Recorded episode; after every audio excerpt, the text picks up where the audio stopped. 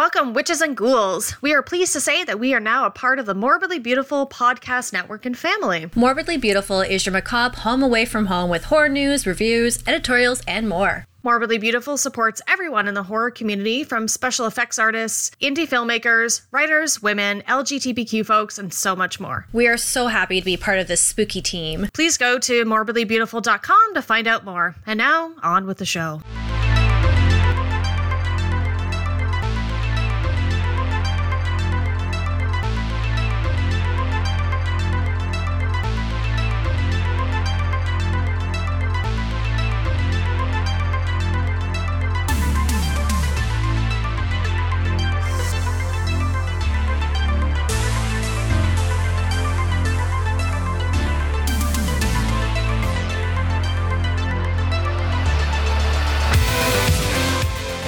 Welcome to I Spit on Your Podcast, a monthly horror podcast brought to you by the Spinsters of Horror. This is a time once a month where I put down my bloody knitting needles and Kelly steps away from the TV to discuss horror movies and sometimes other horror mediums with thoughtful analysis, research, and passion. In this episode, Jess and I are pitting an original against its remake. We will be looking at some homegrown Canadian horror with both David Cronenberg's 1977 Rabid and the Twisted Twins themselves, Jen and Sylvia Soska's 2019 modernized version. How will they compare? Which one will come out on top? Let's find out.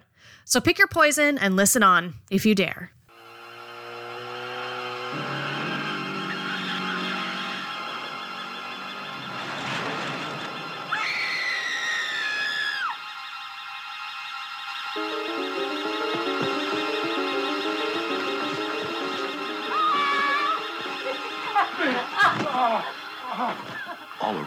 People are dying, and only Rose knows why. You gotta come quick. You gotta come quick and get me. It's Rose. It's gotta be. Something's happened to Rose. Health officials close that way. Health officials have said they consider the outbreak of the new strain of rabies as being potentially the worst of this century.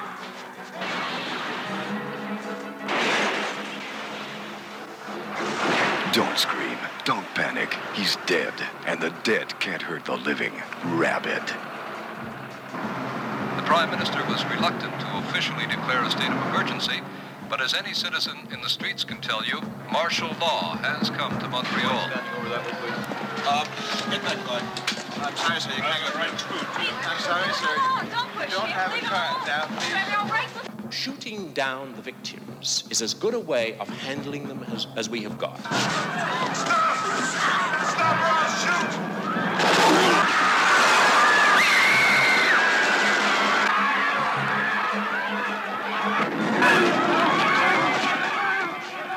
You can't trust your mother. Your best friend. The neighbor next door. One minute, they're perfectly normal. The next, rabid.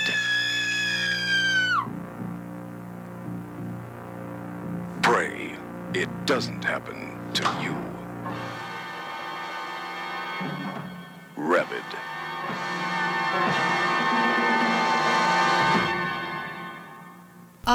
Kelly, we are finally doing Cronenberg. I'm very excited for this. I've been looking forward to talking about Cronenberg for a long time, and since watching both films and trying not to chat Kelly's ear off about the remake, it has. I'm excited to do this. How about you? Well, I know for sure each time we've planned out the six months, it's like Cronenberg. And, and then for whatever reason, he gets pushed aside for another six months. And then we talk about it again. And then he gets, he gets pushed aside.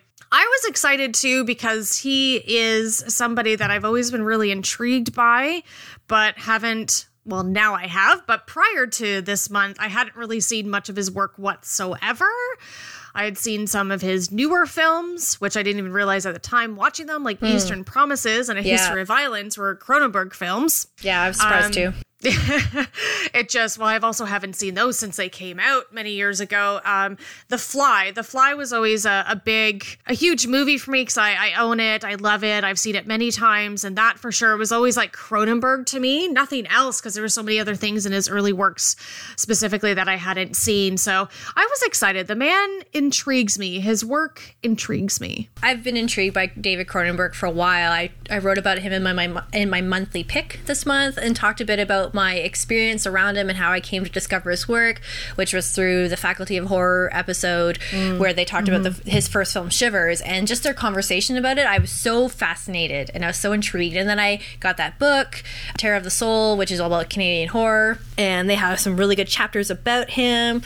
And yeah, I just and it's funny enough, like yeah, I saw I've seen history. No, I haven't seen History of Violence. I saw Eastern Promises, and I haven't seen a lot of his other films other than The Fly. But then when I got really fascinated by the conversation around him, I went and I sought out watching more of his films, and it was been definitely also a great month being able to return to some more of those films that I really like because I've seen a lot of his older films. So that's what I was looking for. I'm really interested in Cronenberg and his horror years because he, as we are mm-hmm. going to get into, he has some really interesting themes in his films.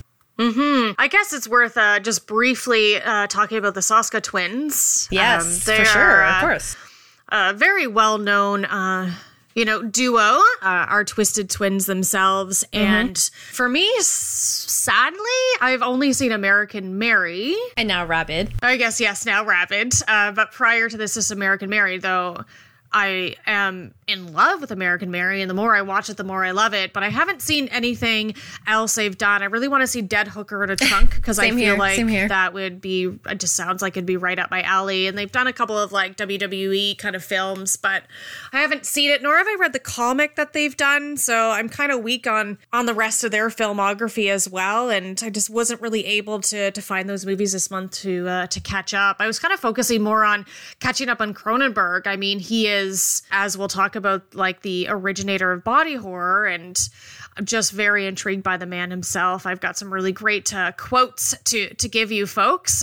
He's just like a grim, intriguing individual, and I feel like him and I are cut from the same cloth. And well, I think we'd have a good uh, conversation. Which is absolutely so fascinating because when I remember reading one of the articles that we read, and he talks about how Martin Scorsese was like intimidated to meet him. He's like David Cronenberg, and David Cronenberg is like Martin Scorsese's like I'm afraid of you. Like I've seen your movies, like they kind of terrify me. And he's like, dude, you did Taxi Driver. You should be more scared. I should be more scared of you. I'm like just this mild manner man who just has these really interesting ideas. But you're right to going back to the Soska Swiss sisters. I know that they've done a couple shorts in a couple of the um, VHS films or Uh, ABCs of Death. ABC's a Death. Yeah. So, and I've I know those. they're definitely huge fans of Deadpool. They're obsessed with him, which I think is great because I also love Deadpool. And yeah, I'm the same way. I've only seen American Mary. Now I've seen Rabid, and I would like to see more as well. I think they're great, the, you know, figures for women in horror because they are directors. They are also Canadian, so they're also very proud about that as well and about their roots. And I think that's, uh, I think it's great. So I'm, it's been really interesting watching both uh, the 1977 version of Rabid and then seeing the 2019 version of Rabid and seeing the differences, but also the the homage almost to um, Cronenberg in their film as well, and just seeing where two different uh, ideas are coming out in two different generations and 2 different uh, gazes around a very similar theme. And that big theme that we're going to get into is obviously is body horror.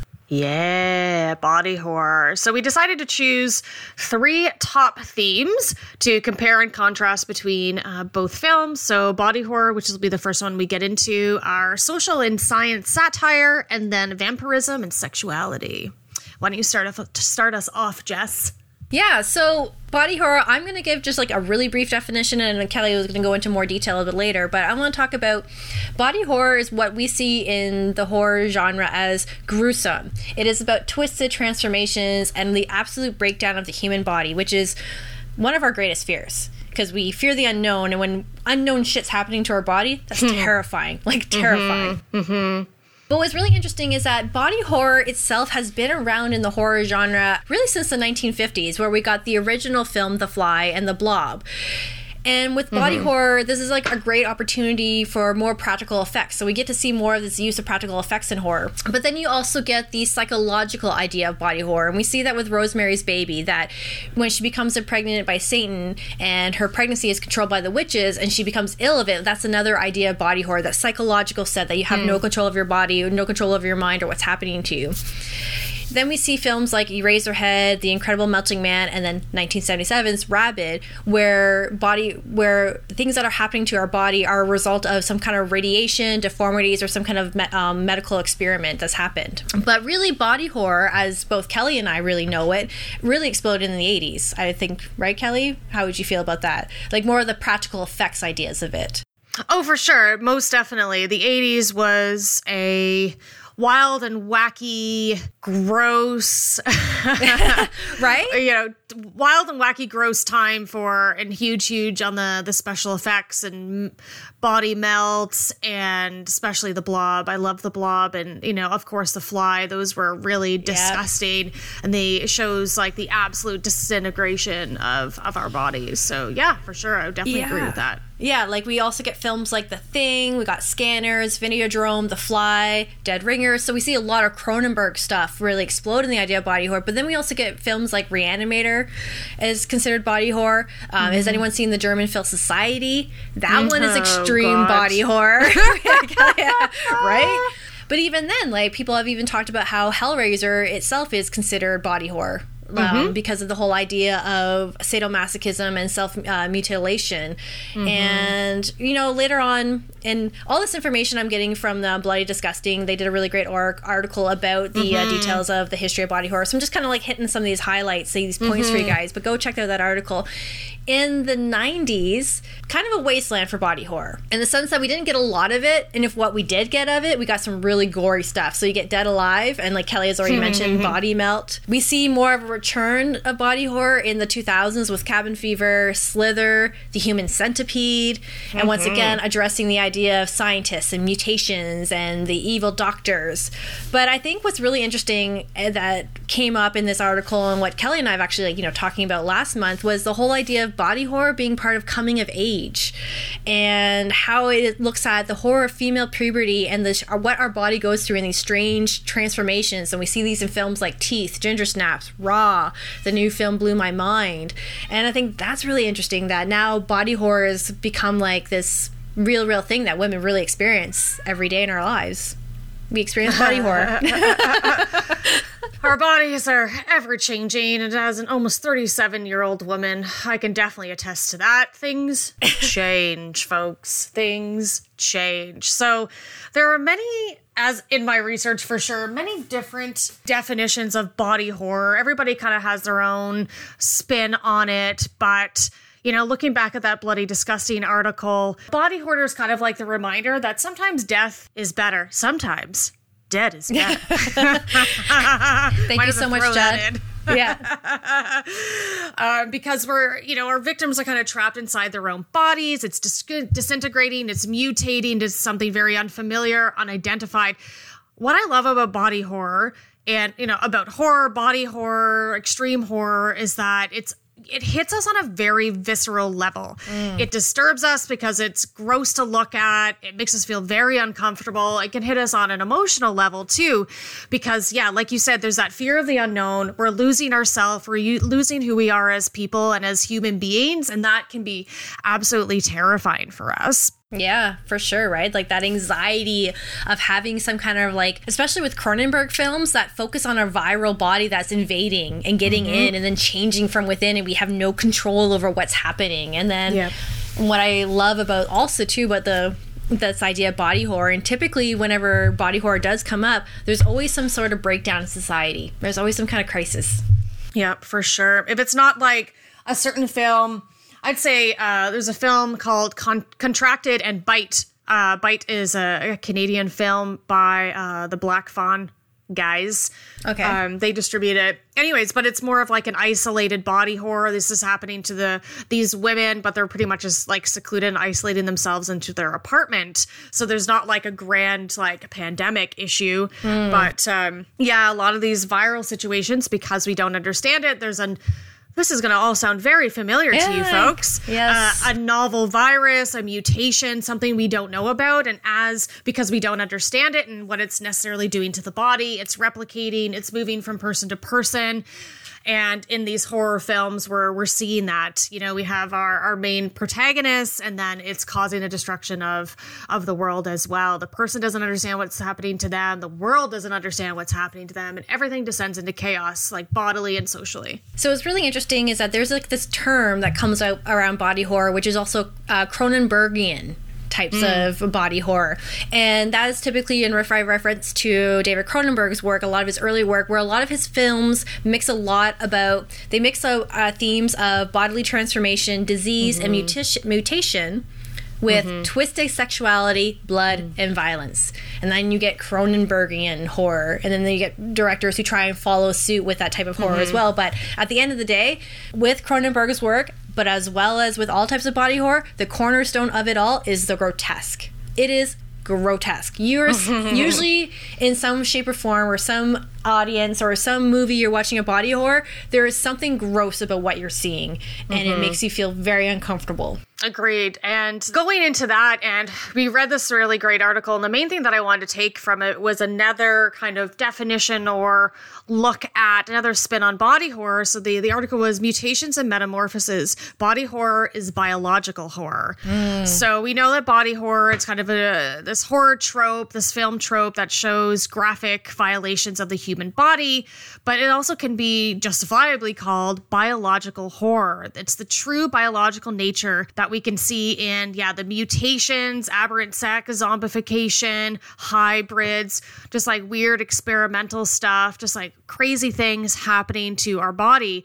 And you kind of touched on this earlier is that usually in body horror, but we'll talk specifically about Cronenberg, like in his work, the body horror and the things that are happening are not as a result of violence. It's uh, it's due to experimentation of virus, something messing with the body in that way that Yes. causes the distortion of the body and the loss of like our conscious control over our body and through like disease and un- well, pretty much uncontrolled transformation. We don't know what's happening, but it's happening. So take a film like Rabid, which was originally known as Mosquito, and it became a top all-time grossing film for Canada.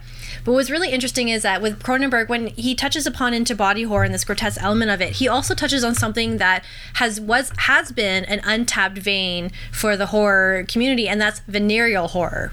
So mm. he does so.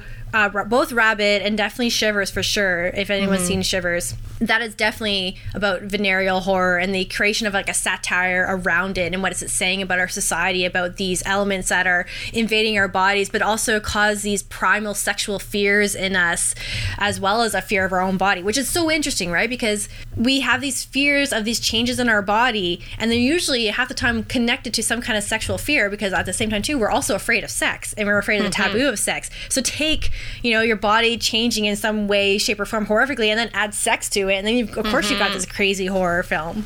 I love that these terms biological horror, body horror, venereal horror. I'm just like, I'm just, I'm all into this. You're like, I love it. I love it. It's so gross and weird. And again, it makes people feel very uncomfortable, and I am here for that. Well, I think you would really like this one quote that uh, he once told an interview at Maclean magazine. So Cronenberg was interviewed about his horror, and he says that the only real horror was looking into the mirror, realizing that one's own flesh was rotting on the bones, that death was already at work. So imagine, just you know, you're looking at yourself right now, and technically you're you're rotting. You're gonna, you know, you're you're dying. You're aging. so morbid.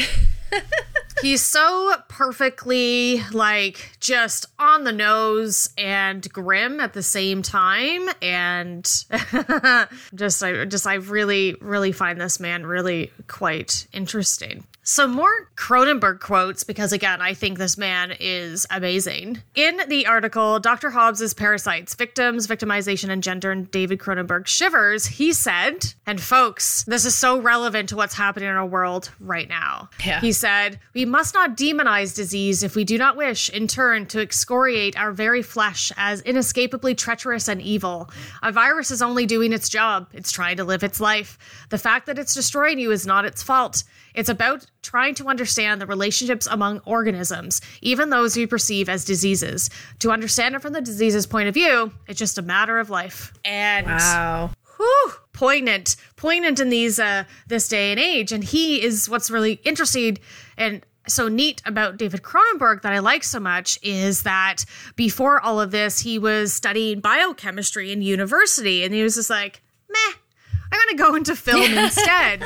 So, taking that into his films, I find really interesting, which I think maybe we'll get into more when we talk about the science stuff. But uh, he just is fascinated by life and, you know, mutations of the human body. And then that's what we see in his films, especially all this earlier horror work and going into the 80s, even stuff when he has like the fear of technology and what that's doing, existence and, and Videodrome. But there's still like weirdness with bodies and in in those films. I really, really like that. And then even more on point is I read an article recently and I can post it in the show notes, but Cronenberg on coronavirus. Oh, So okay. in this in this I was just curious what he'd be thinking about all this.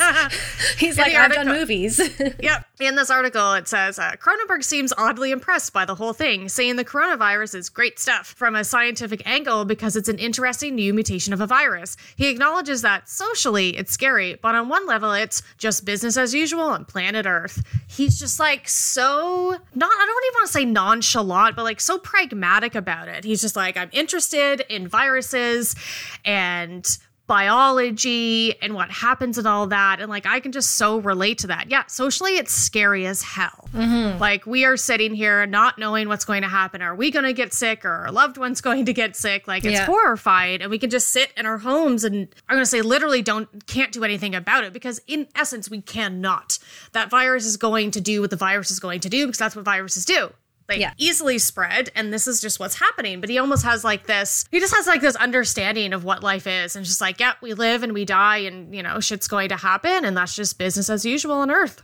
And i just i that's almost like comforting to me as uh and how i kind of view my you know myself so not even spiritually but just like life on earth and our bodily forms and everything. I just find that generally comforting to see just just hear that because it's it really kind of is. Yeah, well, it's really interesting that because he has such a pragmatic approach to science and just like you said, the way that viruses work, like it really, when you look at his films, he's like, okay, well, I'm just showing you what a virus does when it's at work. But then what mm-hmm. we see or what we fear from those films is we mistrust our bodies, we don't mm-hmm. trust the relationship within our, with our bodies and that mm-hmm. virus, and so it caused obviously aggravated. But then, you like I said, we focus on the fear, what what the social implements are of that virus and how it changes our world. So going back to what Jess said, talking about the grotesque, yes, that is very much a word that you could use to describe Cronenberg's films. And that's almost just like this aesthetic, a certain way to to view films and for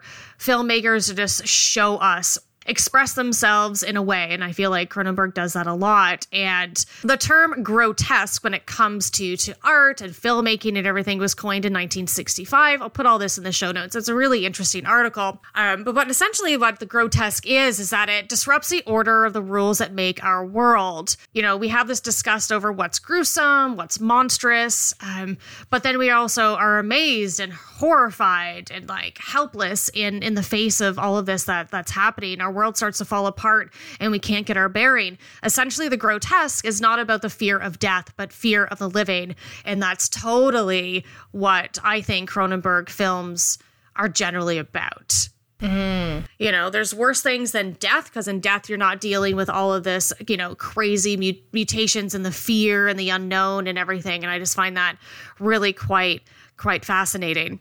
Well, in death, you you can escape the complete breakdown of society. You're dead. It doesn't matter Yep. to you what else happens to everyone else. Yep. Yep. Agreed.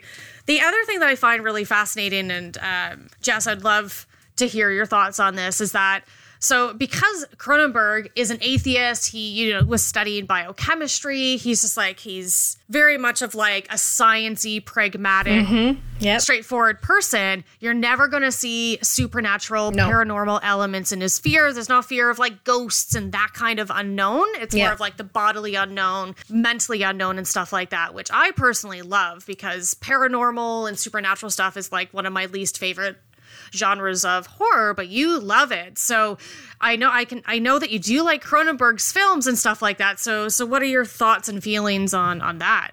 I think it's really interesting, and I, I came across that information as well in the articles that we read about Cronenberg and how he has no belief in the in supernatural Mm-hmm. or supernat or paranormal things, anything. Like he's one hundred percent like science based, and I Mm-hmm. think it's really interesting how he takes these paranormal elements of horror and he adds a biological element to it. Like Mm-hmm. he breaks it down. Like, and I know we'll talk about this further on in the podcast, but his whole idea of the biological vampire over the paranormal vampire is mm-hmm. fascinating. I think that's really mm-hmm. cool. So mm-hmm. I don't know what it is that just draws me to his type of horror and why for someone who's like me and who has like a belief in all like the paranormal and stuff like that can be like watch a f- uh, watch a film what he's doing be like you know what? I like what he's doing here. But i think at the same time too like for me he touches upon thing that something that is like kind of like my own fear is like my own body and my own relationship with my body and I think that's really, I think that's a really interesting concept, and I think it's really interesting just to add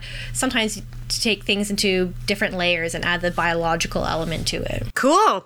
All right. Um, and I have more questions about that later on. Okay. but let's move into our social science satire. Yeah, so this is so interesting because one of the things that we see in a lot of early Cronenberg films is that a lot of these things that end up happening is because of science. And it's this we have scientists who don't necessarily know what disaster will occur when they do their experiments. And some of these scientists are not purposely looking to destroy things, they just see things as an mm-hmm. oversight or they fail to grasp the narrow frame of their research, which is really interesting with his films. But one of the things, like, and we'll talk about the whole mad scientist, evil doctor trope, but one of the things I really like that came up in the film Rabid was the social uh, satire of plastic surgery.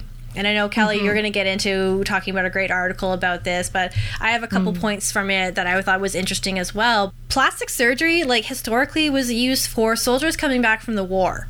And at the mm-hmm. time, it wasn't when they were getting plastic surgery, it was to make them not beautiful. It made them look, appear human again, I guess, when because you're coming mm-hmm. back from war and if you, you know, you lose, like your face is burned, like, you know, to really kind of bring that sense of normalcy back to their lives despite the mm-hmm. tragic experience they had.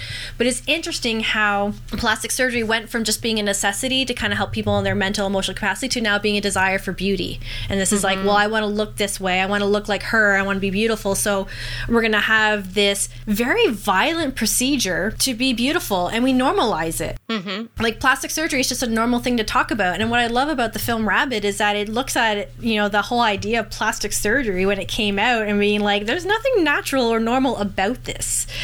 And with the idea of body horror being birthed out of the ideas of our fear and anxiety related around our bodies, we get this idea of surgical horror that comes out because we want our bodies to fit a preconceived notion of what beauty is. And um, I know there was this film called from the 1960s called Eyes Without a Face, and it's mm-hmm. all about a father who spends his time killing other women to save his daughter's beauty, but not really save her in a sense. So mm-hmm. he's more focused upon making her beautiful and hiding mm-hmm. her dis- disfigured face. So I think surgical hurt like horror creeps me out, and I know the Soska twins that get into that with American Mary because that's just very you know once again disturbing. But like to me, I'm just like.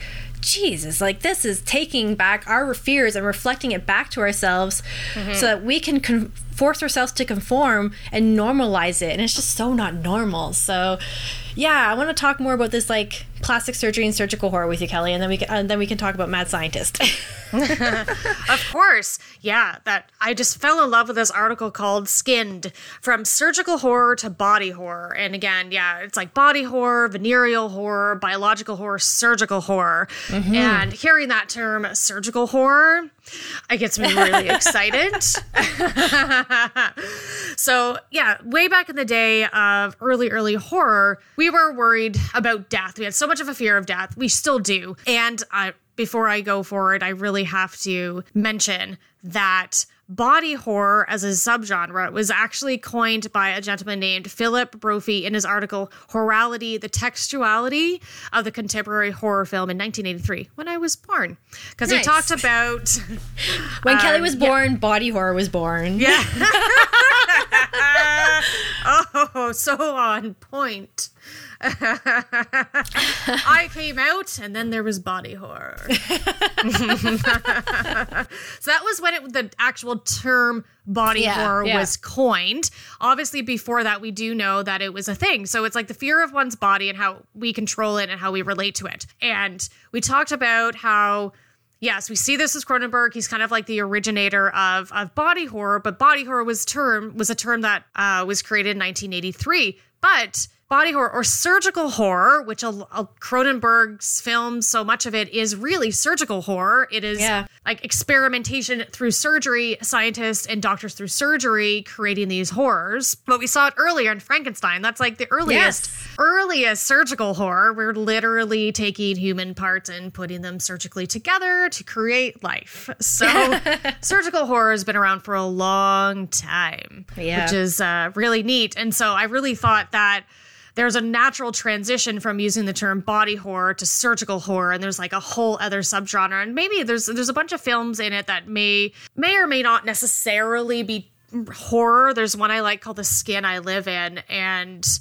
i just find them really really interesting what we can do with surgery to create oh, like a whole new appearance and you know just mm. kind of change everything like that and so Oh my god. we oh what I, I just realized I had surgical horror done this month. Yep. You 'Cause I- did. okay. Before we move on, yeah, tell everybody about your surgical horror. Oh no, I just didn't realize that. I was like, oh, you know, the month of Cronenberg, I'm going in and getting a gum Yep. graft done, which is like they take, um, they can do it in two different ways. The way opted I went with is I don't want them scraping my gums off and then tape and then like surging them somewhere else. They take uh, gums from um, corpse, you know, a, do- a donated body, and they surgically, you know, tie the, I put them into your gums and then they heal, and then your your your mouth is e- will either reject it or accept the host. The, the host will either reject the new skin or reject it, accept it, and. uh I've had two done before. This is my third one, and my skin. I I seem to accept it. So I usually get Frankenstein mouth. Yep. And uh, Cadaver yeah, mouth. cadaver mouth. And I realized that yeah, when we were doing Cronenberg month, I was getting surgery done. I was just like, oh Jesus, this is gonna be like Rabid if I come out and I'm still Yep. like biting people. Oh man, we could only dream. yeah, but surgical horror. There's cadaver skin in my mouth. Yeah. So that's such a great segue into what's going to go lead into a question of mine. So, Oh, of course, surgical horror, especially in like the more modern era, 80s, 90s, now, we're now scared of anesthesia. We're scared of surgery. We're scared of doctors. We're scared of procedures. We're Yep. scared of, not me, but a lot of people are scared of clinical settings and just all of that. I'm raising yeah, my this- hand, but no one else can see it. Yeah. I'm terrified. so I feel like it's such a right place for horror to explore all of this. So I love it. Like just getting into the surgical horror of things I'm really interested in. So Jess and I have a lot of things in common and a lot of things not in common. And this is definitely one of them. So I am a medical professional. I'm a vet tech. I am not scared of needles, not scared of any bodily stuff. I'm fine going to the doctor. I've had so many things done to my body in 37 years of life. Like it doesn't bother me whatsoever. But Jess is different you mm-hmm. are you know you're kind of uncomfortable and afraid about like procedures and going to the Yep. doctor and all that makes you feel very uncomfortable so for me as a medical professional i love seeing this stuff and i'm really interested in it but none of it makes me uncomfortable so how do you feel personally about surgical horror and why are you so uncomfortable with like medical stuff I don't. I can't describe why I feel so uncomfortable with medical stuff. I, it is a fear of mine. I am terrified. Like, okay, like when when, when we watched Dead Ringers, like I watched it. I know you watched it. Mm-hmm. I was so uncomfortable watching that film. Mm. Like I kept crossing my legs. And I'm like, okay, I know. Like anytime the scenes of the gynecological stuff came up, I was like, mm-hmm. nope, nope. Fast forward through this. Oh my god. Um just it, it makes me feel very uncomfortable and like you have no control of someone doing something to your body so you like you mm-hmm. can't like do you not have a trust in their you know professionalism and their don't skill set Like I don't trust Okay. anyone. now we're getting deeper we're getting We're deep getting now deep. We're getting deep. you don't I trust just- anyone Yeah, I am easily grossed out by like obviously cutting open skins. Like, yeah, surgery makes me feel comfortable, and Mm-hmm. you know, I watched my one of my nieces being born. That was not comfortable. Oh God. Terrified me from Ew. agility, and then the whole experience I had trying to get a fucking IUD in me was like a horror film Mm-hmm. of its own. So I just don't trust people doing things to my body without me being able to control it. It just it makes me feel very uncomfortable. Yeah, so surgical horror, cutting into skin, causing that pain, and uh no. okay, move It's on. That's great. I've, I've kind of found we've we have discovered something about you. I think this is I don't trust anyone. That's not new. it's a touchy touchy subject. For for me, and I'm just like, yep, do what you got to do. Uh, no, Open my legs. I've had so many people see the inside of my body, so it's uh No, I'm very uncomfortable. I'm fine with it. I trust medical professionals, and maybe it's because I am a medical professional and I am Yeah. my my skills and the people I work with, the veterinarians and everyone I work with have are questioned all the time by non-medical professionals that it annoys me. So it's um I don't necessarily fully understand the distrust of, of professionals, but like I can kind of get it because you're not in control of what's happening. Um, and maybe it comes from not fully understanding what they're doing. Yeah. I don't know. That could be it too. Mm-hmm. But the thing is, like, I never question medical professionals. I'm like, okay, Right. like, you obviously know what you're doing because you Right. did all the schooling for something like that. I just, like, I still just don't trust you. It's, it's my body. My body, my choice. yeah, pretty much. Fair enough. Speaking of the skin and li- skin I live in, which is a movie I really like, folks, I recommend it. This uh, really great article called "Skin Deep: Surgical Horror and the Impossibility of Becoming Woman" in Almodovar's "The Skin I Live In." So he talks about yes, changing from body horror to surgical horror in our kind of more modernized contemporary setting, and in it he says. We can trace a change in focus from body horror and its preoccupation with the mutation and alteration of flesh to more contemporary bodily concerns. Here, the body becomes the object under attack by tyrannical individuals, or in some cases, companies or systems of punishment. One of the methods by which the genre has a has attained its current bodily status is the turn to surgery as a source of anxiety. In fact, surgical horror can be seen as a logical conclusion to the postmodern subject's fear of advances in science, which we'll get into when we get into kind of mad science a little bit, but to touch on plastic surgery because we more see the plastic surgery elements in the 2019 Rabid. We do. And again, We really we'll do, compare, yeah. We'll compare contrast a little bit later on, but body mod there's I feel like there's a difference between like plastic surgery and true like body modification in certain Okay. ways because I feel like plastic surgery they want to conform to a beauty ideal and a beauty standard. Body Yes. modification in the sense like piercings, tattoos, tongue splitting, like extreme body modification that way is not conforming. They want they're doing this to of course they also want to change their their appearance and you know and of course everybody's going to perceive them differently but this is more of just like this is how they're going to be comfortable which i guess would be similar to to both plastic surgery and other more extreme forms of body modification but i see plastic surgery as more of a conformity and more extreme body modification as a form of individuality Yeah. and we conform out of anxiety of being different because a lot of people still want to not be, you know, they want to be seen as normal. They're not like us who are weird, spooky women that are fine with being abnormal. Yeah. And so I I really do like that. So in horror movies, of course, we see our there's victims of unwanted or non-consensual changes in surgery generally speaking. So we're kind of like our fears have changed from disease and shifted to like beauty standards and the seeking perfection and stuff like that, which I think is really neat to show how just progressive horror is. It is definitely progressive and what's really interesting. So we've talked about bi- body horror, we talked about surgical horror and plastic surgery, but let's talk about the guys and the women who implement these things, who cause this type the, this stuff to happen. And with Cronenberg's films, we see a rise of the return of the mad scientist or the evil doctor trope that we can find in horror. And so this concept uh, of the mad scientist genre, it actually started uh, especially after World War II. So once again, when plastic surgery came out, was in the introduction of the atomic bomb. And this is where, because we were seeing new techniques were being invented and looking at way to exploit exploit people for their own concepts. So mm-hmm. obviously the atomic bomb, like we see a lot of evil scientists uh, films around like atomic mm-hmm. horror and things like that. But then we also get this idea of the fear of the contagion. Mm-hmm. So disease that spreads through the body, it transforms the body into some kind of zombie or vampire. But the biggest thing is that there's this idea that modern medicine may not be able to solve all of the world's problems, but may contribute to them. And that's why we get early films by Cronenberg, such as Shivers, Rabid, and The Brood. All of these films are about doctors who are trying to do something good to help society or help humans in some way, shape, or form.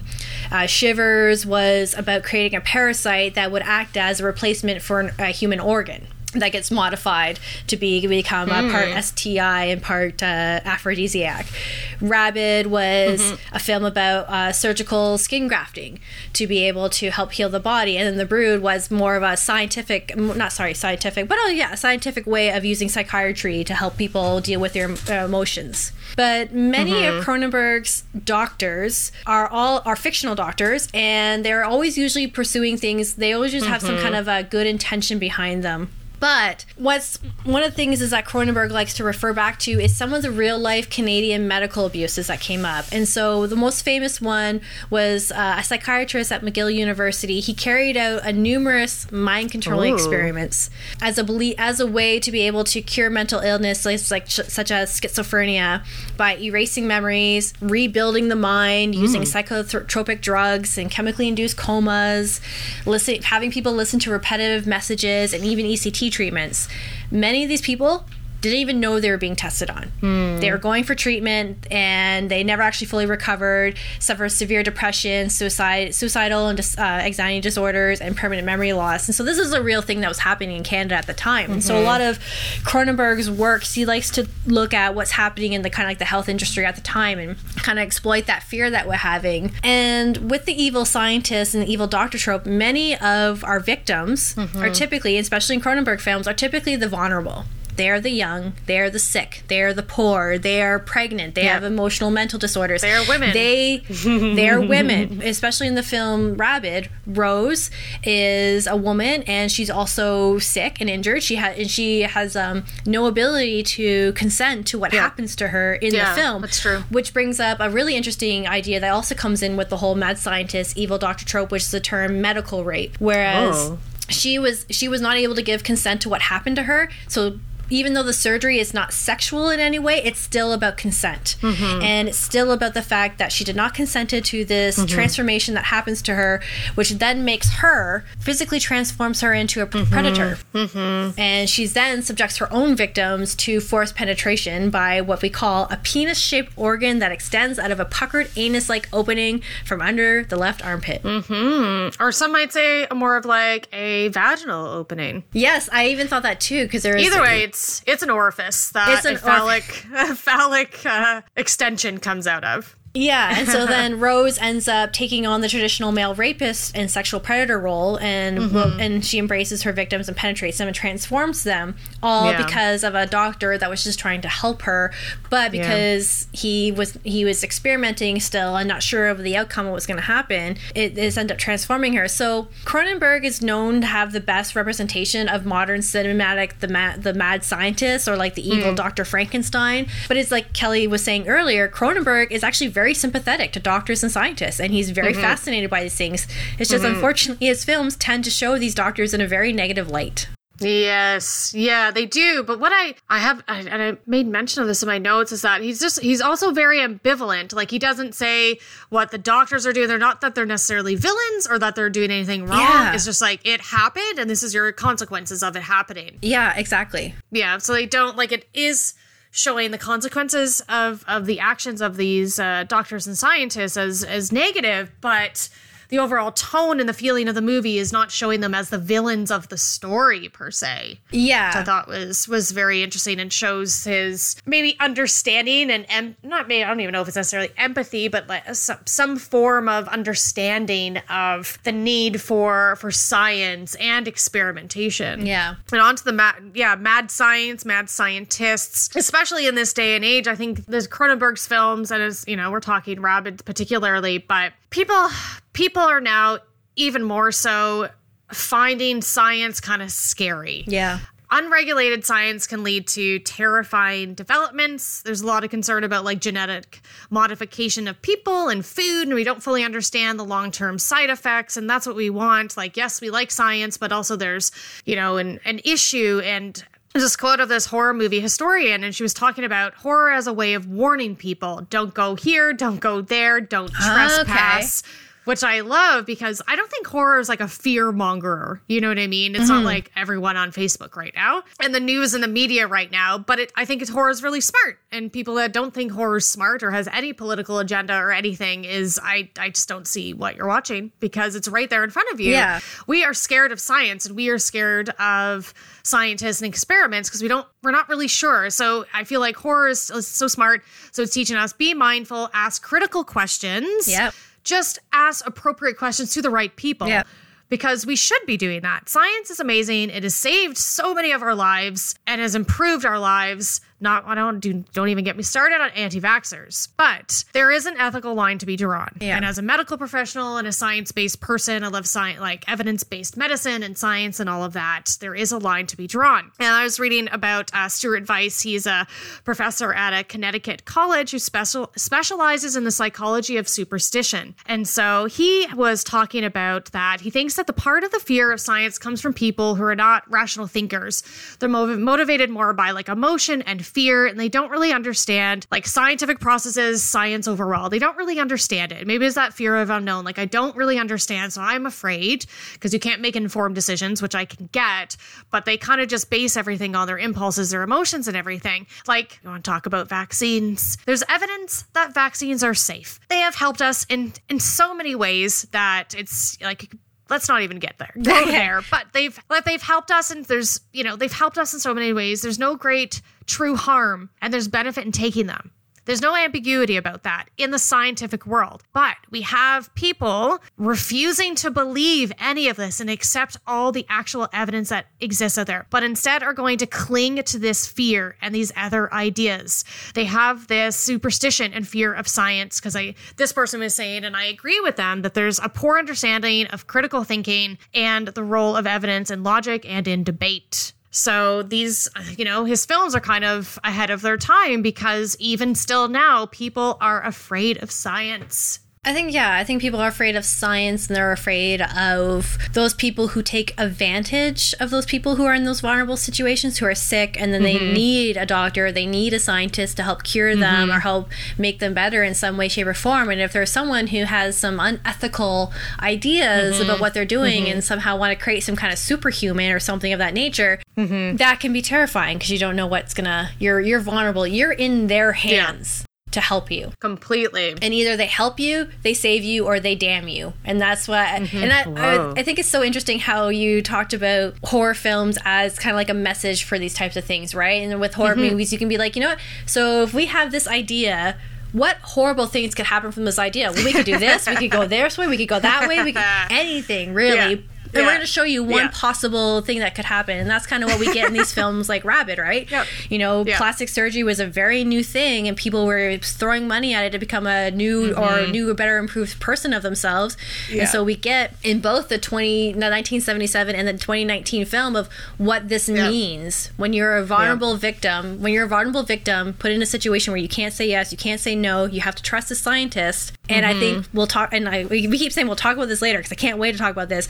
There's two different doctors, very different doctors in the 1977 version and the 2019 version. So, so let's talk about how mad scientists can turn us into things that we never really expected, like vampires. But before we get to vampirism, we have a special guest spot by our very close friend named Joe Lipsett over at Horror Queers.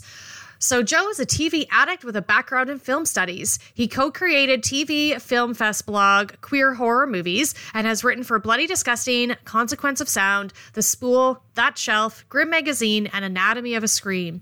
He also co hosts Horror Queers, a queer horror podcast with Trace Thurman. So, let's sit back and take a break of us talking and hear what Joe has to say about the 1977 versus 2019 versions of Rabid. Hey, Spinsters of Horror. Joe from Horror Queers here, weighing in on the Rabid versus Rabid debate. Full confession, I'm a big fan of the OG Cronenberg, though Rabid isn't my favorite of his works. In some ways, Rabid finds Cronenberg reworking through the same ideas as 1975 Shivers. The film is interested in how society falls apart in the face of a pandemic, which is not at all timely. Casting an American porn star as the lead actress also feels like Cronenberg giving the middle finger to the Canadian public. I love the idea of a prestige director like Cronenberg responding to accusations of using public funds to make smutty, lowbrow horror films by making another, quote unquote, smutty, lowbrow horror film. One of my issues with the original Rabid is that it's distinctively uninterested in Rose as a character. Burns isn't the strongest performer, but she handles herself well in the high intensity scenes, particularly those near the end. The script, however, is more concerned with charting the escalation of the supposed rabies outbreak. It's telling that the film's most memorable scenes are Rose's inadvertent suicide and that haunting shot of the garbage men disposing of her body like just another piece of trash. It's a condemnation of the highest order, and it's incredibly provocative. Now, on the flip side, I don't think much of the Soska sisters remake, mostly because the narrative feels underdeveloped and the events unfold in unconvincing fashion, particularly the haphazard way that the infection escalates. There's also a surprising lack of rising tension, and scenes feel shoehorned in solely to reference the original film. The best creative decision is making this Rose's story because Laura Vandervoort is incredibly capable and empathetic as an actress. Unfortunately, she's saddled with a lot of crap, particularly the questioning hallucinations that shockingly prove to be real. The fashion industry stuff should be apt, but I find the satire is weak, and it's actually not even clear whether this film is an unintentional comedy or if it's just bad. Sadly for me, it's the homages to Cronenberg's oeuvre, like the luscious red surgery scene, that are the best part of the remake. So, in the battle of the Cronenberg versus Cronenberg remake, I'm going to have to give this one to the OG film and side with my man Cronenberg. Well, that is wonderful, and it was think- it was so nice of Joe to be able to contribute to this month's podcast with his ideas on uh, the two films. And now, like I said, we're going to talk into the final theme that we see in these films, and this idea of vampirism. So, earlier in the podcast, we, we were talking about how Cronenberg likes to stay away from the supernatural elements, and he does have no belief in that. Hmm. And it's really interesting how in the film films like Rabid, we get a very vampire vampire-esque type character uh, out of Rose. But hmm. like I said earlier, he shows vampirism in a very biological way. And I think hmm. that is really interesting. So we do see mm-hmm. often with uh, vampire films that there are very strong sexual undertones, and they're always linked to violence of some sort of way. And we see that in vampire films. We see that in Rabid, and Rabid. Cronenberg uses vampirism to be able to show a sexual metaphor, which allows for Rose to be very indistinct when it comes to her victims, whether they're human or animal mm-hmm. or not and she has no mm. gender preference right? And that's the kind of thing like right Wow. we talked about earlier in our episodes about vampires. Vampires don't really prefer a gender. They don't really prefer a mm-hmm. food source. Anything will do as long as they can feed. As long as they mm-hmm. can feed that biological need in them that, that they have to eat. Also we see that rose she's also very unaware of her attacks. She doesn't know what's happening. It takes her and really especially in the all both films takes her to the very end to realize that she is the cause of these outbreaks. Mm-hmm. And she has a really hard time accepting her new way. But what's really interesting is that while she's unaware of her attacks she's changed herself as an individual.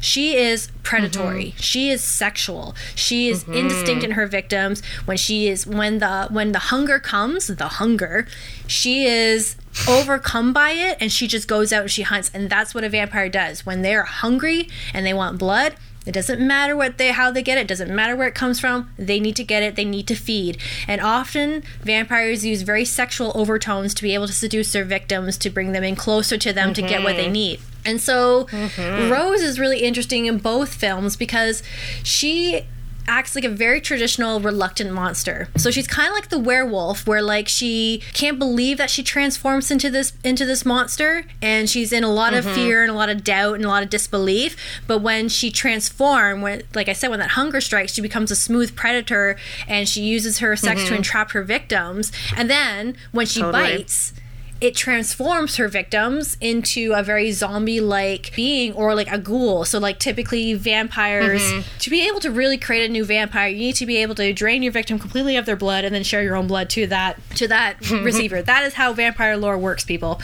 That's how a vampire is made. Mm-hmm. But for some reason, at some point in time, we saw this thing where, oh, you bite. If a vampire bites you, you're automatically a vampire. Mm-hmm. Actually, in vampire lore, you're actually a ghoul.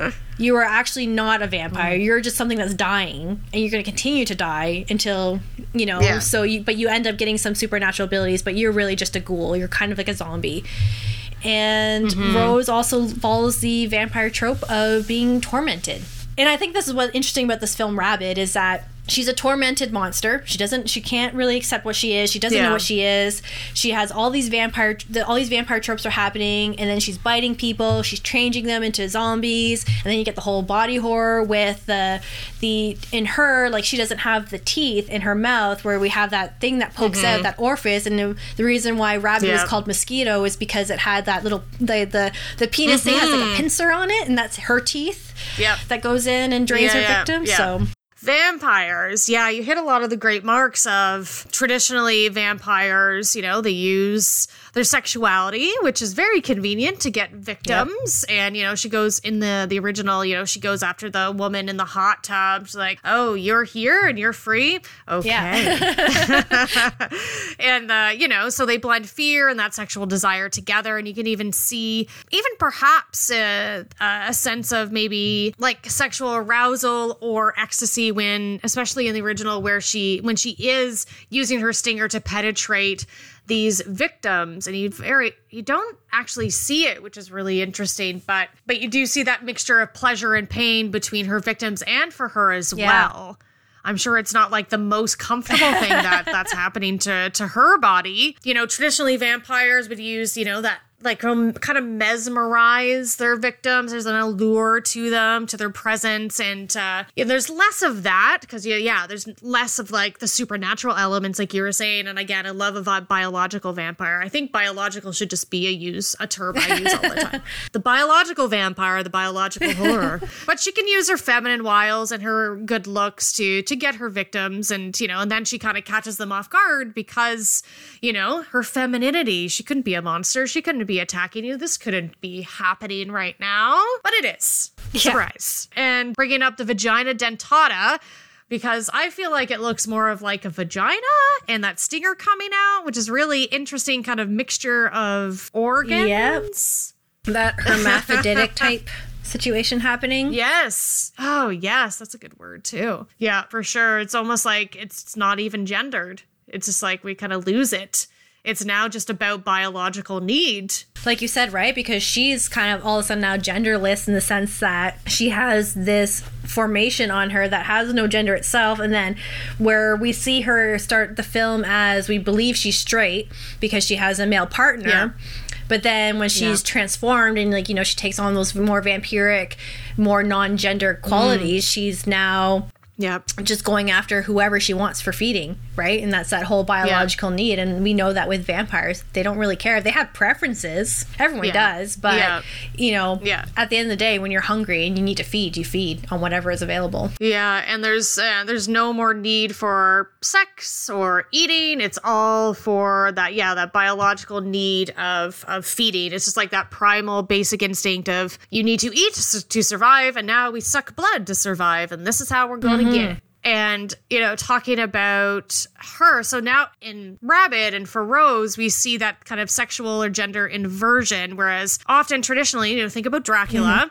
Dracula is like the beginning of, of vampires in literature and film, generally speaking. Where you would have like this male head vampire, lead vampire, um, who wanted to create, you know, a whole bunch uh, of vampires themselves, but then would use our, and you have that such a great, great blog post about this, about using the women to get what he Yes. wants. So we'd have like these monstrous women, feminine demons, and using masculine devices, which is the penetrative effects of their teeth.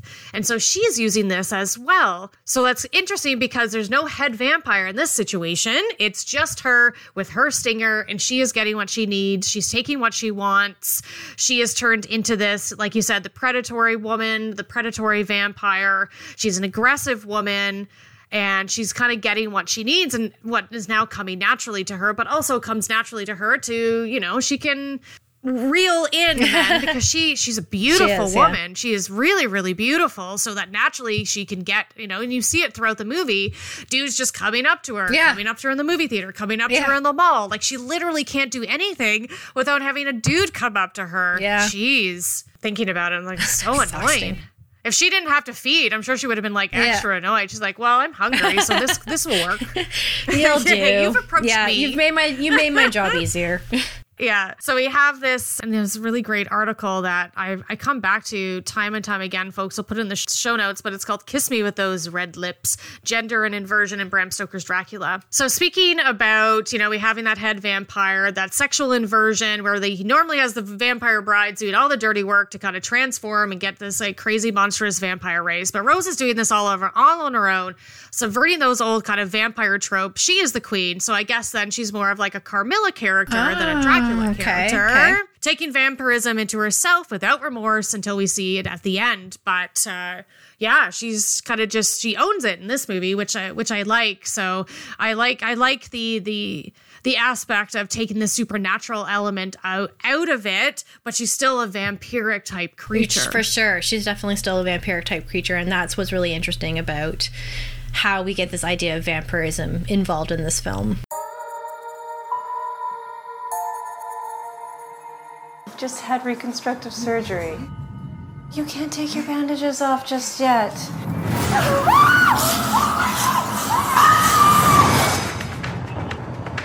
Rose! I want you into work on time.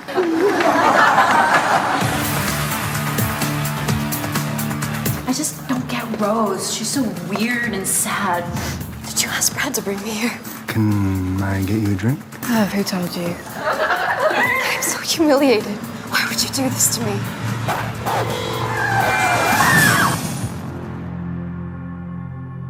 Schadenfreude. The pleasure derived from someone else's misfortune. I want you to keep in mind that this is going to be a process. Not to worry. With the proper diet, you'll be able to live a perfectly normal life. Stem cell manipulation is the key to life. They are already being sold to the most wealthy.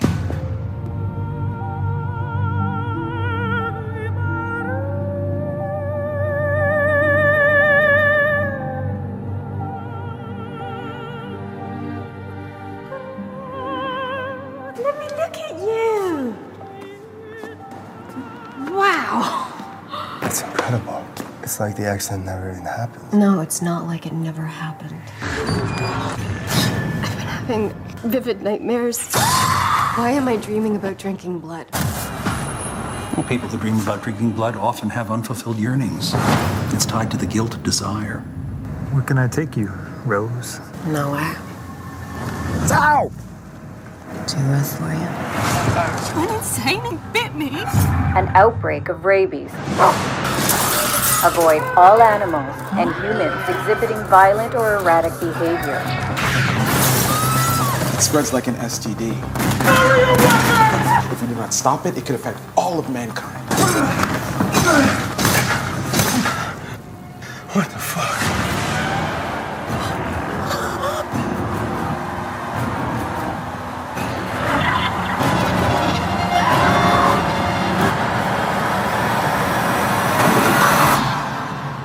How's your appetite?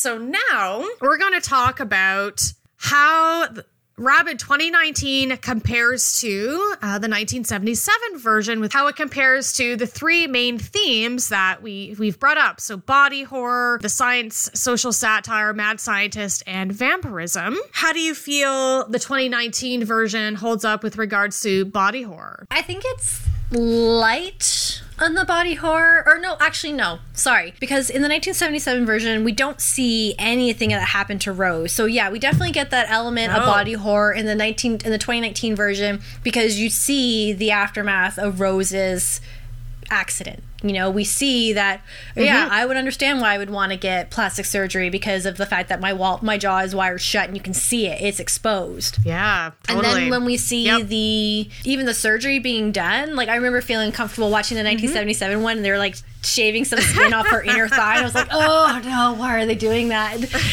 But then on this one, it was more like a gelatin thing type being put onto her skin, and I was like, oh, that kind of looks like the gum graft stuff s- put in my mouth. Yeah. oh god. Um, but the thing is, though, is that I found that in the 1977 version, it was really interesting seeing when you get to, when you finally do get to see the thing under Rose's armpit like come out and retract.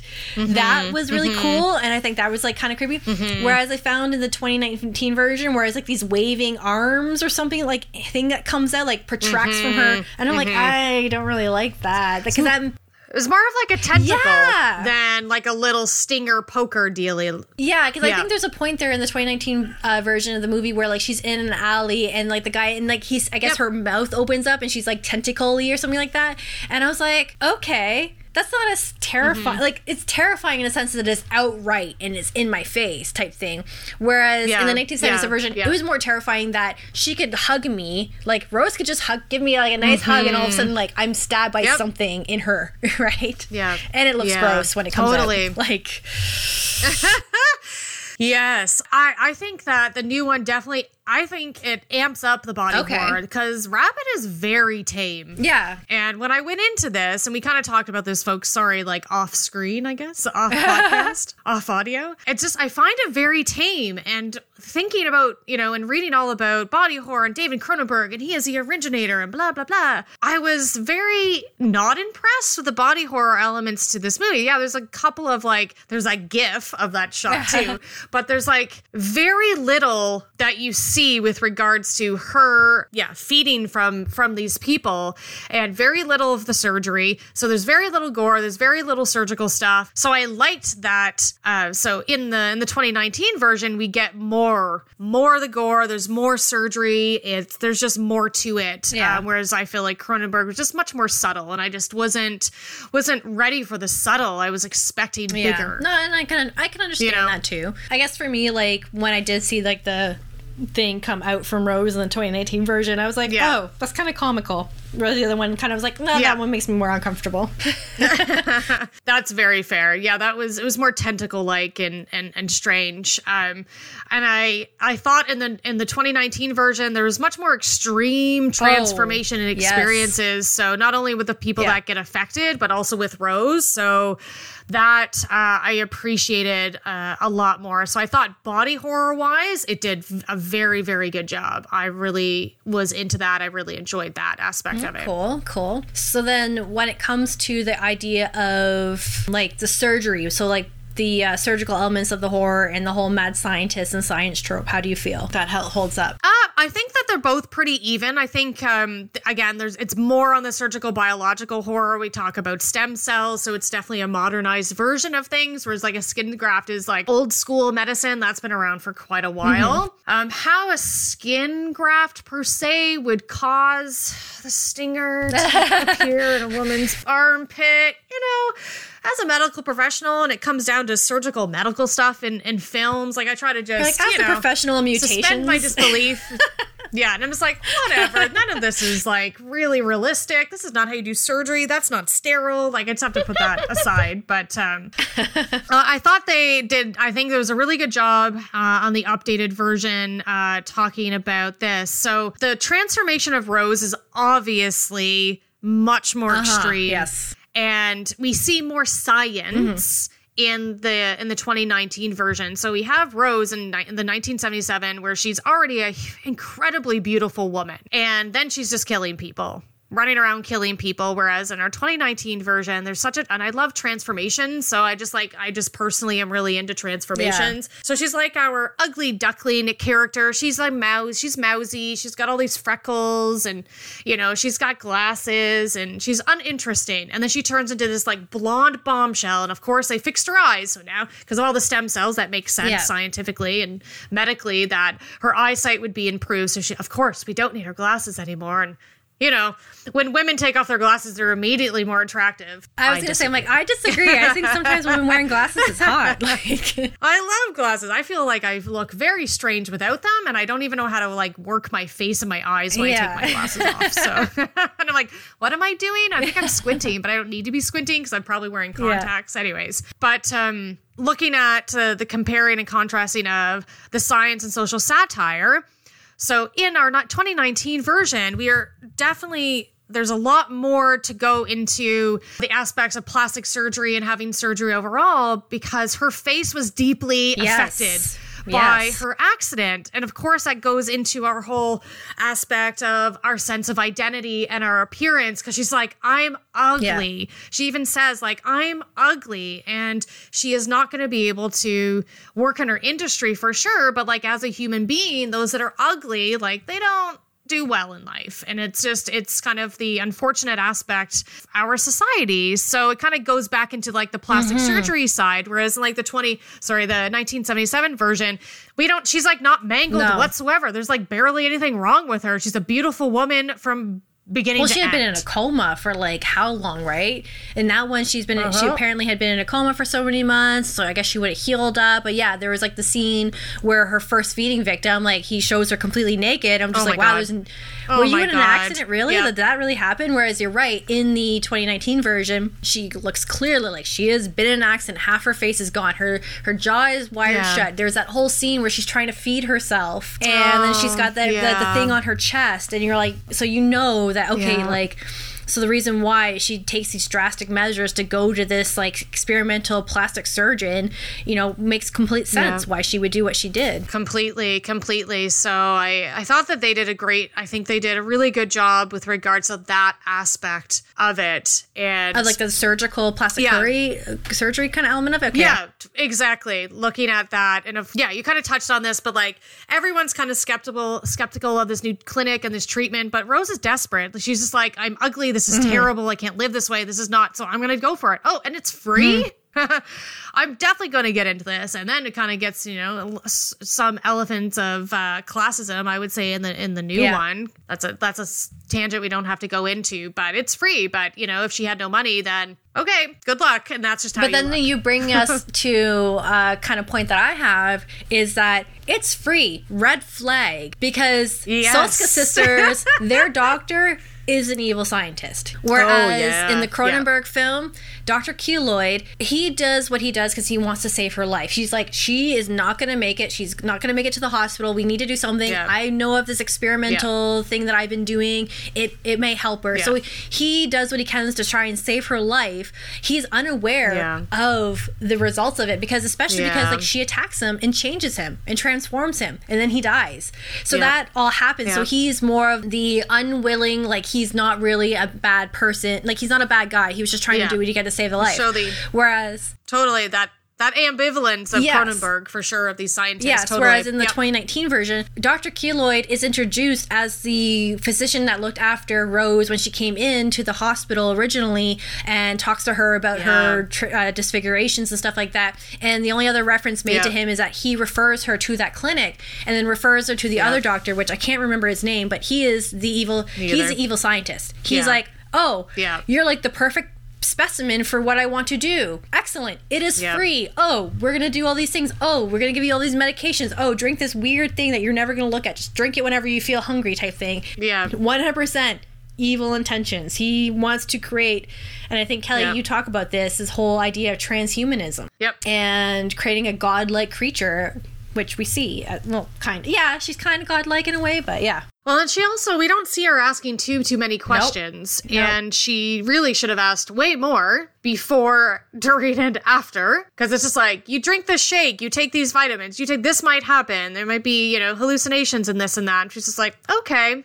yeah, because the end result was so fantastic. Like whatever it's whatever's going to happen after this is going to be totally worth it in her mind. Yeah, exactly. So I I like that point where our Dr. Keloid in 2019 was shout out Stephen McHattie. Um, oh, maybe a little glib. Um, was uh, not the one that did you know the the procedure to her. So good point. And we definitely get the homa- the homage to Dead Ringers because that Mhm. whole scene of the scientists doing the surgery with the red robes and everything and like yep. setting them all up. I'm like straight out of Dead Ringers, and they were kind of like totally. mad scientists in their way as well. Yeah, for sure. Yeah, for sure. um, ready to move on to the vampirism? Yeah, let's do it. Okay. Um, well, you mentioned the more tentacle like stinger, which so it was really interesting in the 2019 version. Is at first it was like little teeth in her mouth and then maybe a little stinger under her tongue. Yeah. and I was like, okay, well that's different. That's more vampire like. Yeah, yeah, yeah. Because we have teeth in her mouth. Okay, but then as the movie went on, it turned into, oh, you do have a stinger in your armpit as well.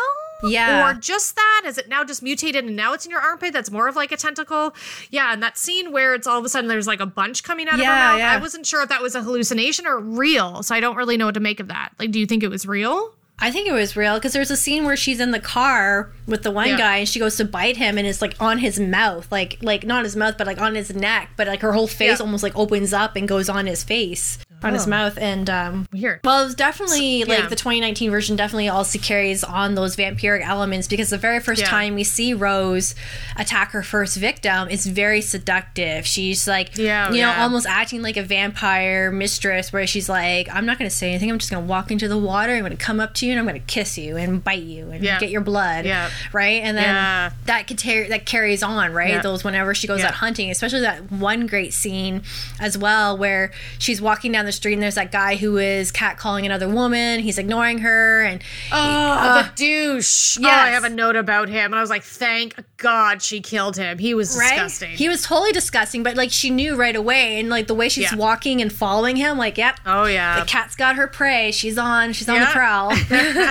He's like, "Do you want to ride?" She's like, "Yeah." And then just like gets into the car and he's just like, whatevs. Like it's so okay, side note, so fascinating that like a man can just do that and get the woman in the car and it's like totally fine. You don't have to fear for your safety. Yeah. You should. you should. Yeah. You should, because you don't know what we're gonna pull out of our armpits. oh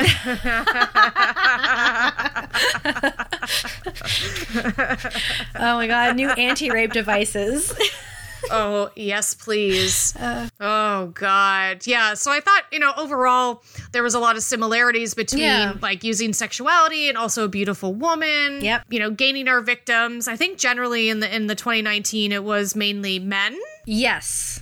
Yes, because we don't see any female victims in Yeah, the 2019. okay. We only saw yeah, we only saw two female victims in the 1977 one. Right. So, you know, maybe there's something to be said that 2019 was done by women, and then we have this predatory woman walking the streets at night killing men. Yeah. You know, and we have Cronenberg that has our more polymorphic character that's really, it's all about our biological need to feed. And if you're there, you're convenient. I will drink your blood. If you're a cow, that's fine too. Yeah. well, I think it's interesting that they try to bring that together. Like in the 2018 version, there's a scene where she's trying to eat the meat, or like she's Yeah, It's not even the meat; it's like the blood off of it. And she just wants the blood. yeah, and that's like obviously a take back to in the 1977 version where she drinks the blood of the cow and she can't. hit Oh, she's like right. She pukes afterwards. she pukes yeah. after, right? Because then you end up finding out Yeah. she can't drink animal blood; it needs to be human blood. Needs to be human Yep. which is another difference between va- uh, vampires because they yeah they don't like love other animals blood but they could survive off They of could it if you they know? had to. louis in interview the vampire feeds off rats angel Yeah. don't you say anything Yeah. he feeds off rats when he gets his new soul and everything so like it can be done it's just not as like probably not as uh, fulfilling Well, they even say sustaining. like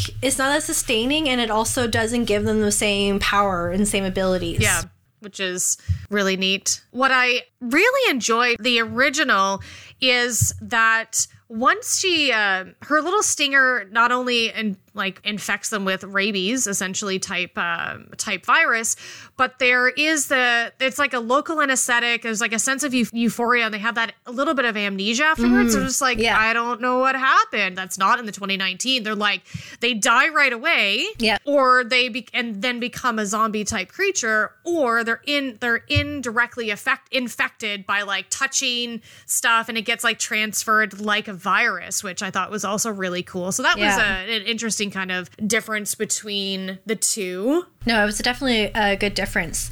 So I, I know you got a point here where about what's new from these two films, especially what's new from uh, the 2019 version, and Yeah. you talk about transhumanism. So give us some give us some Yeah. details on that, Kelly. Yeah, so a new thing that's introduced in the 2019 version, which is very different, and also I don't even know if that was it wouldn't have been a thing in the 70s because this is just no. like a new technology now. So I love that they brought in this new type of this new type of concept, this idea, and there's apparently a whole movement on this. So transhumanism, because I did have to look this up because I didn't know what that was. I Yeah. think it was like the first time I've ever heard of it. So transhumanism is the belief or theory that the human race can evolve beyond its current physical and mental limitations, especially by means of science and technology. It's a philosophical movement that advocates for the transformation of the human condition by developing and making widely available sophisticated technologies to greatly enhance our human intellect and physiology. Mm, yes. Yes. Essentially, they want to use technology to augment our bodies and our minds and merge with machines and remake ourselves to be a better image of humanity. Almost godlike in a way. Yeah. And I was like, ugh.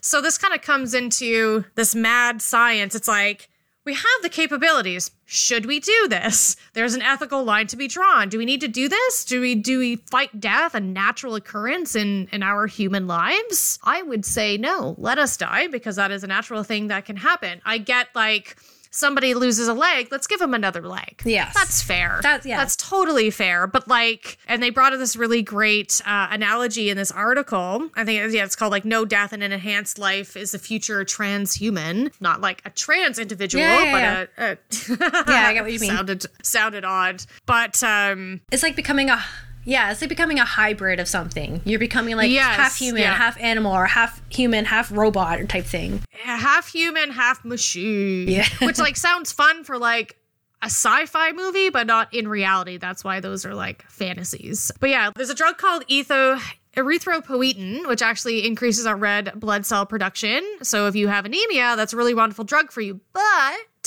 if you're an athlete, you could use that to perform better Oh. because it uh, improves your bloodstream's ability to carry oxygen to your tissues and your muscles and everything. So you can be a better athlete. So it's like, should you? But of course, it goes even further into it. Yeah, like ch- like enhancing our mind and, and everything we can do. But is it ethical? So that's kind of what the 2019 version is talking about. There's this mad scientist being like, I'm going to do this without your consent. Yeah. and essentially make you immortal Yep. um not, with not your consent and now you just have to feed off blood but like now you are an elevated human being you're better than humans you're like this new creature and isn't it amazing Completely interesting. And we have all seen horror movies and sci-fi series and stuff like that that have all attempted this, and it goes wrong every time.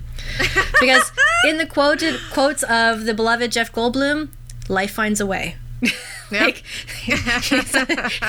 you're gonna mess with things that you shouldn't be messing with, something's gonna happen. completely We get a zombie pandemic. exactly because there's so many things that have many many unknowns like this is what you want to achieve but what's going to happen afterwards five years ten Yeah. years a hundred years no you don't know so maybe you shouldn't especially because we see Rose kind of evolving. Because, like you said in the beginning, we saw like little little fangs and like little pincer, and then like all of a sudden like more tentacles, and then the thing is Yeah. growing from out from under her armpit, and we're like, wait, so if she continues to live and her her Yeah. cells keep continue to change and transform her, what is she going to look like Mm-hmm. when all is said and done? Yeah, for sure, man. So transhumanism, that was a new concept introduced in 2019. The other thing that I noticed, and I think it's worth talking about, is the male gaze versus the female gaze. Mm, yes. And what definitely made me think about it is like, yeah, you mentioned the the very first time that Rose in, in the 1977 version gets her first kill. And for no reason at all, Yeah. all of her bandages fall down and we see her boobs. Yep. Like this is this is this is not for us. This is like that's not for me. That was not necessary. Also, why are your bandages so loose? That like you just flail around a little bit and they fall off? Terrible bandaging skills. Well, you end up also seeing like he takes her her she moves her robe and sees her completely naked. You're like, oh Yeah, yeah. It's just so there's obviously a, the the male gaze, which we've talked about many times, prevalent in our Cronenberg film because that is was not necessary. Well, it's also anyone to see. enhanced because we all know the history around the fact that Marilyn Chambers was herself a porn star. And one of the Mhm. reasons why she was hired onto the film was A, she was cheap at the time. Cronenberg was originally looking for Sissy Spacek to play the role Right. of Rose, but she was not, you know, she wasn't available. So they got Marilyn Chambers, and she's known for being a, a porn star. And so there's been a lot of stuff written about the fact that uh, a porn star was used in this film. And and then like I said, we get Yeah. a lot of scenes of the male gaze Yeah. looking on her body, looking at her boobs, looking at her hips, her Yep. butt. You know, we Oh, see, yeah. you know how she's felt up in the porn theater and stuff like that. Yep. Yep. Her nipples are hard when she's writhing around in the tight white underwear on the floor and she's sweating. It's just like so that was, you know, very stark difference for me that I noticed watching both of these films because you're you're not going to see that in a Soska Twins film. No. That is for sure. So I highly highly appreciated that. And so the idea of the female gaze is relatively a new term with different definitions and different interpretations of it. But it's essentially showing women as human beings in like that kind of Yes. is the the end all be all that they're thinking feeling human beings uh, it's not all about the sex and our sexuality all the time because that's like a very small percentage of us as like and our as human beings that's not what our lives are ruled about we do all the same things men do we you know have our hobbies and we go to work and we do all these different things and we hang out with friends. So it's just like it's very limited, you know, the male gaze is. And we know that the male gaze is where the male gaze looks while the female body is looked at. And the gaze can come from the audience, from the male character within the film, or from the camera itself or the spectators. Yeah. But the female gaze is pretty much just showing the woman as a human being, not just naked and sexual all the time. And another really stark example of what the male gaze is, and I remember this happening. So the movie Transformers, folks, if you saw it, Oh, yeah. Megan Fox is quote unquote fixing a car, which she truly is. That was part of that character. That's what the character knows. She grew up with mechanics. That was, I watched that movie. That was really neat to see. Except when you're watching the movie, all it is is her, you know, leaning forward. We're just like the camera's going up and down her whole body. Here's her boobs. Here's her butt. We're like, ooh, Megan Fox. Yeah. And of course, she's wearing a crop top. Yeah. yeah. You know, so that is the male gaze hard at work in the Transformers film. So feel like that's happening in 1977. That is definitely not happening in the 2019 version, and I highly that. In the 2019 version, you definitely get that enhanced female gaze. That the Soskas remake is all about addressing some very interesting, potent ideas about gender, mm-hmm. power dynamics, and human relationships. We see the same thing in Cronenberg, but it's not as emphasized. I think with the Cronenberg's film, it's more the emphasis on the whole fall of society, how like Yeah, her yeah. unknowingness of what's happening. Because like you see throughout the film that we see less of Rose and we see more what the, the impact of what is happening with Rose, what's mm-hmm. going on. Whereas in I felt in the 2019 version, we didn't see as much of the pandemic. There wasn't as much of a focus. Whereas like so Yeah. that was interesting. We were focusing more on Rose as a character and what was happening to her and how things around her were transforming, and she was still kind of ambiv- ambivalent to what was happening. But because the experience is about her as an individual, and I remember writing down in my notes when we were t- when I was researching about the female gaze and the male gaze with you mm-hmm. was that Cronenberg also felt his gaze, while definitely does have the male gaze, it has a very clinical gaze to it. Whereas I felt the mm-hmm. Soska sisters had a very emotional. You know, mm. you're connecting with Rose right from the get go. The fact that she's an mm-hmm. ugly duckling, the fact that she, you know, she's mm-hmm. upset at the fact that her best friend is trying to help her get more out there, but yet it makes her feel like she's not good enough. So you see, like, you relate to the character Rose. And also, what's really interesting is that you see that relationship with her friend. So Yeah. in the 1977 version, we didn't get that. Like, it's more about what her boyfriend is going through. Like his mm-hmm. experience and how he's all upset and can't find Rose and stuff like that. Less about Yeah. Rose's experience, less about Rose Yeah. and her relationship with the woman that she goes to stay with at the end. Yeah. You know, whereas in the in this film, in the 2019 version, it was about Rose's relationship with her friend and the and her Yeah. like half sister type thing and how that develops, and less Yeah. about the relationship with the male character too, which was nice. You know, Agreed. I love that. That was not something I thought about, but I like uh, that clinical gaze. yeah.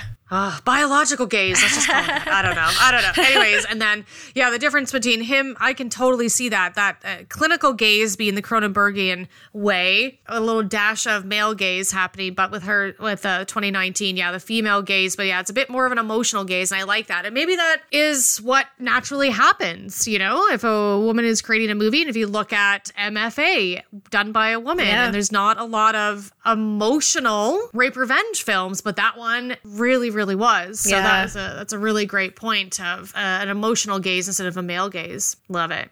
All right. Let's talk about pretty much like our likes, dislikes, homages to the original, but the entertainment value between the 1977 version and the 2019 version. What did you like about the 1977 version? What I liked about the 1977 version is that I do like the feel of those films. I like films from the 1970s. I feel like there's a lot of this Mhm. really interesting story that's happening and kind of this Mhm. a look of these like cuz these ideas are still still new and still so fresh and so they're trying to Mhm. attempt some boundaries and push some things and things are taboo.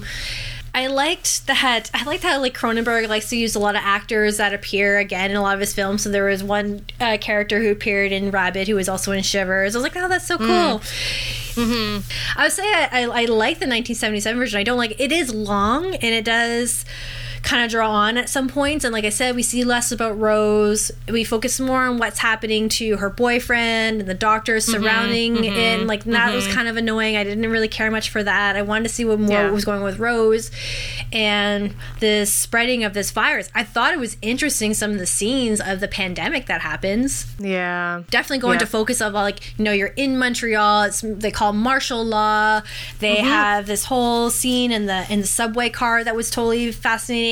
The Oh, scene, God. yeah, or the scene in the the house where he the one guy returns home and you know right away you know that something's happened, and then you end up in the baby's room. You're like, oh man. His wife ate Yeah. the baby. like, Yeah. Uh, it- you know, so there's like Yeah. some very disturbing elements to that. Yeah. But I did dislike that there was a huge focus on this male gaze aspect of it, that we were being taken Mhm. into scenes that I didn't get really care about a lot with the doctors and the police officers and stuff like that. So that's Mm-hmm. in terms of like, but in comparison to the 19, the 2019 version, I really Mhm. like this element of the Rose and that we got to learn more about her. We get to see more about her transformation. And I liked, it was also very visually appealing. I Mhm. like the Soska sisters have a style that I just love. Like they just really like to bring in some things, these elements. I really love that they did pay a homage to um, Dead Ringers with the whole Yeah, Red Doctor suit. totally. Because I love that That's scene. great. I love that scene in Dead fun. Ringers. I love that there too. It, Yeah. Like it very fits, much fits her style. Yeah, it's very iconic. Very iconic. Yeah. I love Laura Vanderroot. Vandervoort, Uh, the woman who plays Rose. I love her Yep. as an actress. I've seen her in the series Mhm. Bitten. I think she's Yep. adorable. I think she's great. She's really like um, really wonderful actress, and a really you know feel for her throughout the film. So Well, of course, I enjoy surgical horror as an overall theme, so I really enjoyed that for for both of them, um, and especially in the 2019 version, upping the ante on our gore and our special effects. And her face was gross Yes. and horrifying, and I love just like the authenticity of yeah when she first tries to like drink through a smoothie and try to figure that all out and like put it in her mouth, and I was just like, that's tough, man. Your jaw's like wired shut. It's like a whole mess, and like that was just so painful to watch. And it was I I feel like the visceral element of body horror and surgical horror was way bigger and better in the 2019 version. So I really really enjoyed that. yeah, I agree with you there. You know, you talk about Rose, but I fa- I liked her so much in the 2019 version. I thought she was a very likable human being. She was a likable, interesting woman. I loved her transformation. I liked her a lot. I liked the transformation more in the 2019 version because, Mm, like I said, there was pretty much no transformation in Yeah. the 1977 version. It just like it just she was like went in and she came out. The score in Cronenberg's is awesome. I really, Yeah. really enjoyed the score in that movie. I couldn't tell you anything about the score in the 2019 version, so very forgettable. The tone, so what I really liked about the 1977 version is how fucking ominous and bleak that film is. It From the get-go. bleak. Yes, yeah. From beginning to end, that movie is not a feel good story. Yeah. There is no happy ending for anyone, especially Rose. So I really liked that about it. Yeah, it does have that 70s feel, which I like. The cinematography is beautiful and wonderful in the 77 version. I'm really into that. Yeah. I like how things just escalate really quickly. Yeah, state of emergency, quarantined, martial law, like shit is out of control. There's this rabies like virus. Yeah, it shows a lot more of the pandemic aspect and what's going on in the world. And like we have Rose kind of just being like, I gotta go eat and like fluttering about the city, like running out and then running back home and then running back out. Out and running back home. And I just found like her really not interesting whatsoever. Yeah. Oh, the lighting and the colors in the 2019 version I thought was beautiful. Looked really great. The dream sequences I liked a lot. The aesthetics of all of that. Yeah, yeah. Really, really nice looking. Uh, like you said, yeah, very visually appealing. I loved the aspect of the 2019 version where it's tr- showing the transmission, how easily and effectively a virus can spread. And Yes. again, so very relevant to our times right now by how easily that stuff spreads. Just like touching somebody's glass, touching your face. Like, and just, I love those sequences. It just really showed. just the reality of it just the fact that Yes, it's so I will say that. like especially because like i think i watched i watched this film i think when the first pandemic announcement came out for us with covid-19 Oh, i was like oh my Yeah. god and then i'm watching this film and i'm just like i don't feel really great now especially with the scene with the fashion Yeah. designer holding a fashion show in the middle of a they call it like Oh, we're yep. having a global health crisis why are you doing Yep. this he's like it's a head cold it'll get away and i'm just like oh my god Oh, yeah. i'm hearing this right now about covid-19 They're like, it's not a big deal. Whatever. It's just like the flu. Whatever. I'm going to go party now. What? Yeah, and then of course Uh. all panic, all hell breaks loose. Oh, totally. Especially love, like you said, you bring it up that in the 2019 version, they show you scenes where you know it's transmuted. Like they show that scene, especially in the um, the back of the modeling, where the the backstage, and they they show the girl who had gotten bit. She takes a glass of the champagne, she puts it down, and then you see, and then the Soska sisters, like someone goes grabs it, and then the camera shoots into that, and you're like, and then someone else, Yep. and you're like, oh my god, they're showing Yep, how it here just goes. Yeah, it's spreading like wildfire. And that's just how absolutely easily it can spread. So I really appreciated that. Yeah. Do you like how the Soska sisters always get themselves in their films? Yeah, that was a note. Yep. Yeah. Little Soska twins uh, cameo. Love yes, it. please. I'll Yeah. take that. Doing some coke in the bathroom. Cool. A big thing that I did like uh, about the 2019 version, I do like that she ends up becoming immortal like a real vampire. That like Oh, vampire fan in me. And I'm like, she's now immortal. Cool. Okay, that was like the one thing I was like not too keen on when it ended. I was Mhm. like, oh, okay, are Yeah. we gonna get a sequel? I really hope we don't. I, like if it just maybe if it just ends and he's like, okay, I'm gonna keep you trapped and I'm gonna build like more godlike humans from you. Yeah, Okay, then that's yeah. new and that's different from the original. Whereas I like in the original when Rose finds out that she is the cause of all this and she's like, I'm gonna sacrifice myself. Like I'm gonna I'm gonna I'm gonna die so that it ends this and then of course you see that Yeah. very final scene of just her body out behind the garbage and someone Oh just like and they just and then throw it in the garbage compactor and I was like oh that's Yep. so bleak like from getting beginning to end this movie's just bleak nothing good's gonna come from this That is definitely on my likes list. Like I said, yeah, that ending is she just she just dies like the rest of humanity. She's like, well, maybe I'm immune. Nope, you're not. No. you're definitely not immune. You're spreading it, but you can still get it, which I thought was interesting from like a viral uh, perspective. But she just dies like the rest of humanity and just thrown in the goddamn trash. Yeah. and it ends. And I was like, yes, you are nothing, just like all of us. Oh boy. So yes, a bleak ending. Well, I mean, the 2019 is also pretty bleak, but Yeah. then it's it's you're immortal, and that's kind of neat. You mentioned it. I agree. The 1977 version is very slow pacing. It's very slow moving, and I've noticed that now that I've watched a couple of Cronenberg films that they're very slow, and I don't appreciate that whatsoever because I I need things to move quickly, folks. Tell your story more quickly. What is happening? Um, I thought Marilyn Chambers was a terrible actress, and I wish she wasn't there. She was not great. Like, what kind of emotions is she trying to portray on a date, like on a moment to moment basis? She's beautiful. She reminds me of Dee Wallace, but without the acting abilities. yeah okay yeah Don't I did not like her. She cannot portray a human emotion. She lacks empathy. She lacks any kind of remorse. And in and this kind of goes back to her character. But like Rose, the world's falling apart around her, and all she can think about is herself and her next meal. Like it's just like she's in like this total selfish mindset. Mm, yeah And whereas I feel like the Rose in 2019 is much more introspective and like aware of her surroundings. aware of what's happening yeah She's aware of what's happening. She is a well rounded individual human being. So, those are my thoughts and feelings on that. I enjoyed the uh, vegetarianism themes in the 2019 Yeah, version. that's true. That is true. because she yeah. is a vegetarian. Yep. And her licking the blood was like so horrifying and disgusting to Oh, I me. know. I was grossed out by that too. I was like, especially because like in the beginning of the film, she talks about why she's vegetarian. She's just like, I don't need anything that's sentient and like or feels I pain. And I'm like, yes, yes, thank you. And then yeah, she's licking the blood off the cow meat. I'm like, oh, gross, gross. So gross. I prefer the ending of the 1977 version over the 2019 because I feel like things just end up be- fucking falling apart. It gets all really messy at the end of the 2019 version. Yeah. And by the end, you're like, what's happening? Yeah. what just happened before my eyes and unraveled in the last 10 minutes? Yeah, exactly. I'm not really sure. You have to like sit and be like, what? I probably need to rewatch that ending to really understand what's happening with like his wife and then now Yeah. she's immortal. The wife and then like Rose is immortal like a vampire now and now she has to live there and then the doctor and like what's going on? Yeah, yeah, I agree with you there. So I felt like the end was a bit of a of a mess, and I liked the 1977 version better. On to our final verdict. This is where we say which one we like better.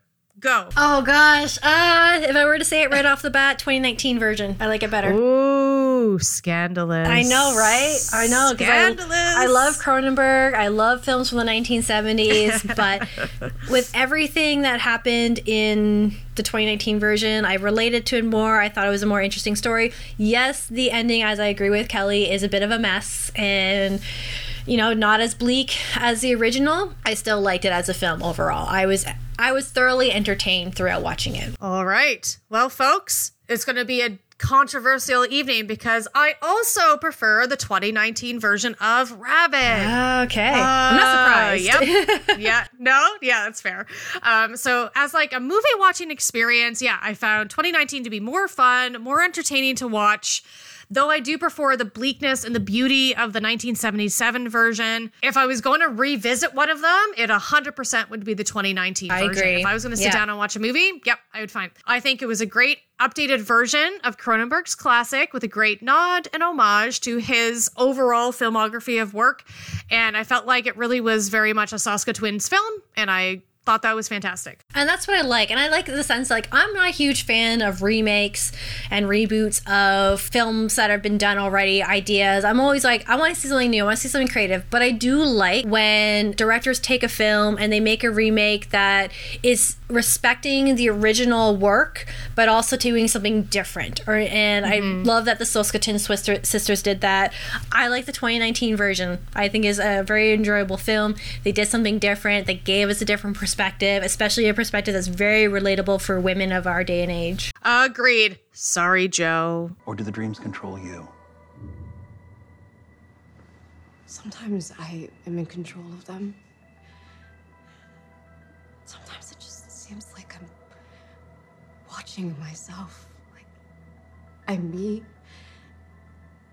but I'm, I'm somebody else. These nightmares, Hallucinations.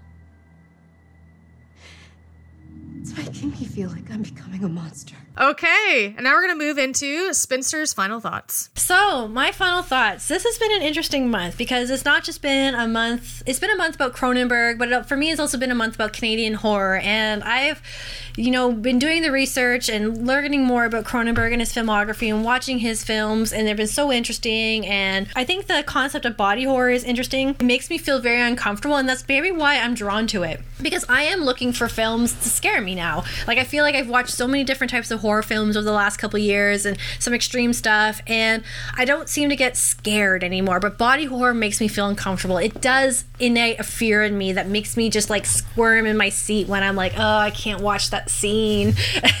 and I and I want that. And so I really enjoy the themes and the elements that are played out in Cronenberg films, but I also just enjoy some of the themes and elements I'm seeing in Canadian horror, and it's something I'm actually starting to really enjoy. And the Soska sisters are part of that. They are part of that pantheon of directors in our Canadian um, industry f- for film, and I can't wait to see more of what these two uh, these two uh, women end up doing with their careers and the different films they bring out. So I enjoyed the film Rabid. I enjoyed the films both. I enjoyed both of them. I do like the 2019 version more because we get some really interesting elements that we can relate to in our day and age. And when Kelly and I chose this theme six months ago, we did not expect to happen in the world to happen. and Great timing. yeah, we we did not, ex- you know, we just chose Cronenberg. We just chose the film Rabid. We decided, hey, let's try this uh, remake versus the original. This is a new concept for us to do in the podcast, and I really enjoyed that we did this. But yeah, it is addressing a pandemic. It is addressing something that we're all experiencing right now and we all have this fear of. And you know, but at the same time too though, I think that's what Kelly was saying earlier in the podcast that horror shows us the truth of things. It shows us a reality of things that can happen. And yes, right now we're not seeing any zombies or anyone biting people on that, but who's to say what the next pandemic will bring us? We don't know. For me, my final thoughts. I'm not one of those horror fans that gets that hates remakes or gets upset if a new remake comes out. Does the idea of a remake annoy me sometimes? Definitely. Do I refuse to watch them? No, not really.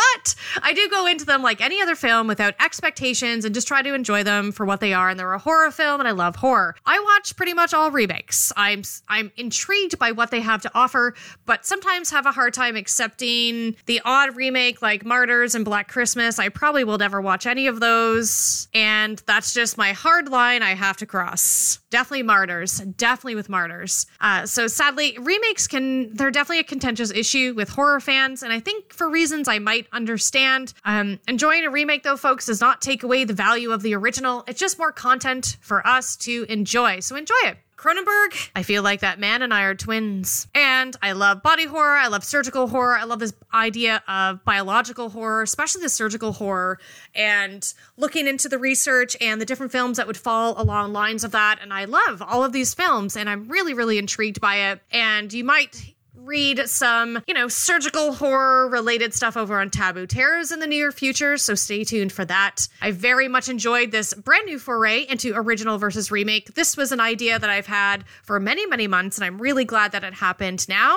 I'm not happy that we talked about pandemic and viral infections at the time of an actual pandemic, but, you know, the Spinsters are all about timing, and that was pretty amazing. And I'm really looking forward to our next original versus remake. I have a list, but if you have any recommendations, and please hit us up. And that ends our first episode on originals versus remakes. We want to thank Dance with the Dead for our intro and outro music, Ropies, and Brandon for his work on our promotional materials. We also want to thank Morbidly Beautiful for their support of our show and their amazing community. And we want to remind you to follow us on our website at spinstersofhorror.com, Facebook at Spinsters of Horror, as well as our Facebook group, the Spinsters of Horror Coven, we are on Twitter at Horror Spinsters. We're on Instagram at Spinsters of Horror. As well, please rate and review us on SoundCloud, Stitcher, iTunes, Spotify, and any podcasting app you listen to us on. We have merch. Don't forget, please visit TeePublic to purchase our t-shirts and buy stickers from our shop on our website. We also have a donation button on the main page if you'd like to contribute. Next month is a celebration of spooky women. Woo! Woo! We'll be discussing the 1988 film Elvira, Mistress of the Dark, and all things Elvira, our horror goddess. Until then, remember the future of fear is female.